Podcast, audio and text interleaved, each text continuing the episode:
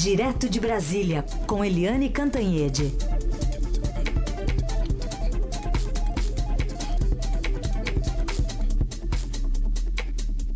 Oi, Eliane, bom dia.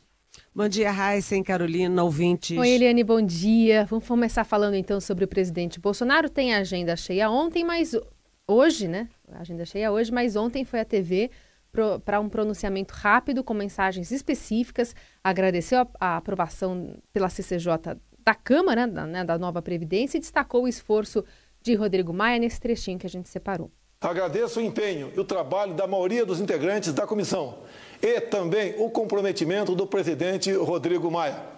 A proposta segue agora para a comissão especial, onde os deputados vão discutir os detalhes do projeto o governo continua a contar com o espírito patriótico dos parlamentares para a aprovação da nova Previdência. É, e ele ainda cita especificamente um agradecimento a Rodrigo Maia nessa mensagem, né, Eliane? Pois é, eu achei a, a, o pronunciamento do presidente, primeiro, muito óbvio né? Agradecer a aprovação e dizer que a reforma é importante para o país. Isso ele já disse outras vezes. Eu achei, inclusive, atemporal esse pronunciamento, porque podia ter sido feito dois dias antes do, da posse, podia ter sido feito no final de janeiro, em fevereiro, em março, em abril ou daqui a um mês ele foi um pronunciamento muito óbvio. Segundo, é, a importância desse pronunciamento foi o agradecimento público do presidente ao presidente da Câmara, Rodrigo Maia. A gente lembra que eles andaram trocando farpas publicamente, né, um criticando o outro, um momento um tenso aí das relações do executivo com o legislativo. Então, isso foi o ponto alto do pronunciamento, a referência ao Rodrigo Maia. É, um detalhe né, aqui entre nós, um parêntese, é que o presidente precisa aprender a ler TP, ele precisa ler, aprender a ler na televisão, porque ele, ele falou com aquele, é, aquele sabe, ritmo de criança, lendo TP. Mas, fora isso, é, o presidente agradeceu o Rodrigo Maia com toda razão, porque o Rodrigo Maia é o capitão do time aí pró-reforma e ele vai continuar sendo muito importante na aprovação da reforma da Previdência na Câmara. Aliás, hoje, às 11 horas, o Rodrigo Maia, rapidamente, portanto, já instala a comissão especial que vai analisar os é, as propostas, o mérito da proposta da Previdência. Então, Rodrigo Maia tem uma tropa grande, que é a tropa do Centrão, e o governo percebe que precisa ser aliado do Rodrigo Maia. Então, é, vamos ver agora quem vai ser o presidente da comissão e o relator da comissão. Eu sei que o Ministério da Economia gostaria muito que fosse um deputado de São Paulo para relator. Relator é um cargo-chave né, para para a Comissão Especial da Reforma. É, o Ministério da Economia gostaria que fosse o deputado Eduardo Cury, do PSDB de São Paulo, que foi prefeito de São José dos Campos. Mas há um empecilho, é que o PSDB não quer é, nem se vincular ao governo, nem se vincular a uma proposta do governo na Câmara. Então, o Ministério da Economia gostaria, mas o PSDB está segurando a, a é, indicação do Eduardo Cury. De São Paulo e do Centrão, Eliane? não, não, porque o PSDB não é do Centrão. Né? O é. PSDB, ele tem. O Centrão é PP, PR, PRB, é, PSD, Solidariedade, o Mas PSDB, uhum. ele fica fora. Ele tem uma, é, ele, aspas, independência em relação ao Centrão. Porque aí ajudaria talvez a, a ter uma, uma base, ali, articular uma base, né? Seria um aceno do, do, do governo e do próprio Maia nesse sentido, né? É, exatamente. O Maia, ele, ele trabalha muito com o Centrão, ele é o líder do Centrão hoje, né?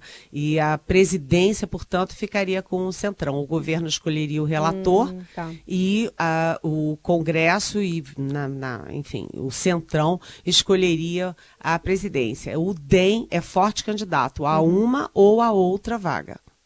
Muito bem, só para o, o Eduardo Cury eu conheço lá quando foi prefeito de São José dos Campos, um sujeito muito organizado, assim, viu? Assim, nas ideias ali, sistemático até, mas ele talvez desse um bom relator estou falando do ponto de vista do governo, né? para os é interesses é do governo. É isso que o Ministério da Economia fala, que é. ele é muito organizado, muito firme, mas o PSDB não quer que seja ele. Vamos ver. É, vamos ver se nem o partido dele está querendo.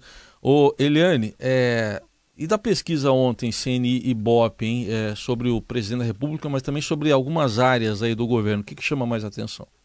É, o, a CNI e BOP ontem, todo mundo destacou o lado negativo, que é o seguinte, o presidente Jair Bolsonaro tem a pior avaliação nos seus primeiros três meses de todos os presidentes que foram eleitos para primeiro mandato. Né, o Collor, Fernando Henrique, Lula e Dilma. Mas eu achei interessante na pesquisa é que ele está conseguindo interromper o processo de queda. Ou seja, ele caiu muito, mas agora está ah, estabilizando. Vamos ver. Agora, o que me chamou muito a atenção foi a avaliação do, das pessoas, dos pesquisados sobre as áreas do governo. Vejam você. Em primeiro lugar, fica a segurança pública com 57% é, de aprovação faz todo sentido, porque o Sérgio Moro é um ícone. Sérgio Moro, que é o ministro dessa área, é um ícone, é muito conhecido, é o homem da Lava Jato. Então faz sentido ser o primeiro lugar. Mas em segundo lugar ficou, sabe o quê? Ficou educação. A percepção da população é que a segunda área mais bem é, conduzida do governo é, 51% disseram isso, é educação. Mas, meu Deus do céu, a área está tão ruim, tão desajustada, tão é, confusa, que o ministro caiu. Como é que é a segunda área mais bem avaliada? E a terceira também está bem conflagrada porque é o Ministério do Meio Ambiente com 48%, que é o ministério que o Bolsonaro é uma área que o Bolsonaro não dá a menor bola e que toda hora cai gente. Portanto, a percepção das pessoas sobre as áreas do governo é uma percepção no mínimo curiosa. A gente volta aqui com a Eliane Cantanhede para falar mais sobre o Ministério do Meio Ambiente, Eliane. Tá caminhando rapidamente para ser um novo MEC do governo teve mais baixas, né? Agora, recentemente, no ICMBio. Pois é, a gente já vinha falando aqui do Ministério do Meio Ambiente e as coisas continuam complicadas por lá, porque uh, primeiro o presidente Jair Bolsonaro queria enfiar o Ministério do Meio Ambiente no Ministério da Agricultura. A gente sabe que há conflitos de interesse entre as duas pastas, né? A agricultura querendo invadir o espaço do meio ambiente e o meio ambiente tentando resistir à invasão da agricultura e das mineradoras na sua, na, na, nas áreas de proteção. Então já era um mau começo. Depois uh, o, o presidente escolheu o Ricardo Salles, que é um bom quadro, um cara jovem, é, inteligente, tudo, mas que não é propriamente da área de meio ambiente. E as coisas começaram a dar errado, porque a presidente do IBAMA caiu. Depois caiu o presidente do Instituto Chico Mendes, pediu demissão. Agora, ontem, os diretores do Instituto também saíram e o ministro trocou é, todo mundo que sai no ministério ele troca por militares. Ele já tem sete militares na cúpula do ministério e agora botou policiais militares para substituir os ambientalistas, veterinários. É biólogos que eram diretores do Instituto Chico Mendes. Tudo bem, com todo respeito aos policiais militares, particularmente os de São Paulo, que são muito bem formados, muito bem treinados, mas ambiente é ambiente. Você precisa de gente que conheça as peculiaridades da pasta. Então, também o ministro fez mudanças no IBAMA, nos estados e tal, e está enchendo a pasta de militares. É curioso, porque não, não, eu não sabia disso. Pode ser que você, Heisen, você, Carolina, soubessem, mas não sabia que os militares eram tão especialistas em meio ambiente. Então, o ministro Ricardo Salles vai aí é, também numa gestão bastante confusa, com muitas quedas e com coisas muito confusas também, né? Defender a exploração de petróleo perto de abrolhos, coisas assim que os ambientalistas ficam de cabelo em pé. Bom, Eliane, outro assunto, uh, essa, essa é, briga pública entre o general vice-presidente Hamilton Mourão e os filhos do presidente Bolsonaro. Aliás, agora há pouco já tuitou de novo o Carlos Bolsonaro, é, se referindo ao líder do partido do Mourão, o PRTB, o Levi Fidelix, é, que havia comentado a atuação do Mourão lá na transição. Ele disse que ele tinha interesse crocodilal eu, hein? O é. que, que vem a ser interesse crocodilau? Alguém sabe me explicar isso? É. Alguém de boca grande, é isso? É, crocodilau eu é. só penso em boca grande. É. Agora é o seguinte, essa história já passou de todos os limites, mas fica sempre assim, e os filhos do presidente estão é, desobedecendo o pai, que meninos mais mal educados, não é? Mas hoje tem uma reportagem no Estadão que eu recomendo vivamente, da Vera Rosa e da Tânia Monteiro, que são duas super craques, contando que numa viagem do, de Brasília para o Rio, o presidente Bolsonaro falou para pastores e para políticos e tal, falou muito mal do Mourão. Disse que o Mourão competia e fazia um governo paralelo. É, portanto, eu acho que essa confusão toda não nasce nos filhos do presidente, mas nasce no próprio presidente. O uhum. presidente está indo para o ataque contra o vice-presidente Hamilton Mourão e foi um vice-líder do governo Bolsonaro que entrou com um pedido de impeachment do vice-presidente é, na Câmara, já devidamente arquivado, diga-se de passagem. Ou seja, isso é inacreditável, porque não ajuda nem o governo, nem o presidente, nem o país, não ajuda ninguém. Né? É uma. fica é, entre grave e ridículo. Uhum. É, e ontem o deputado Capitão Augusto, que é do PR de São Paulo, deixou a vice-liderança do governo na Câmara, né? Disse que era por motivos pessoais, mas falou aqui ao BR-18 que enfim, está é, tudo errado, a, a, reforma da Previdência já tem-se como uma derrota, disse que a situação no governo cheira a Dilma Rousseff, enfim, já, já largou mão ali, ele que é muito próximo, inclusive, ao general Mourão. Sabe que fica parecendo, Helene, que o Rego Barros é o porta-voz da presidência e que o Carlos Bolsonaro é o porta-voz do Jair Bolsonaro.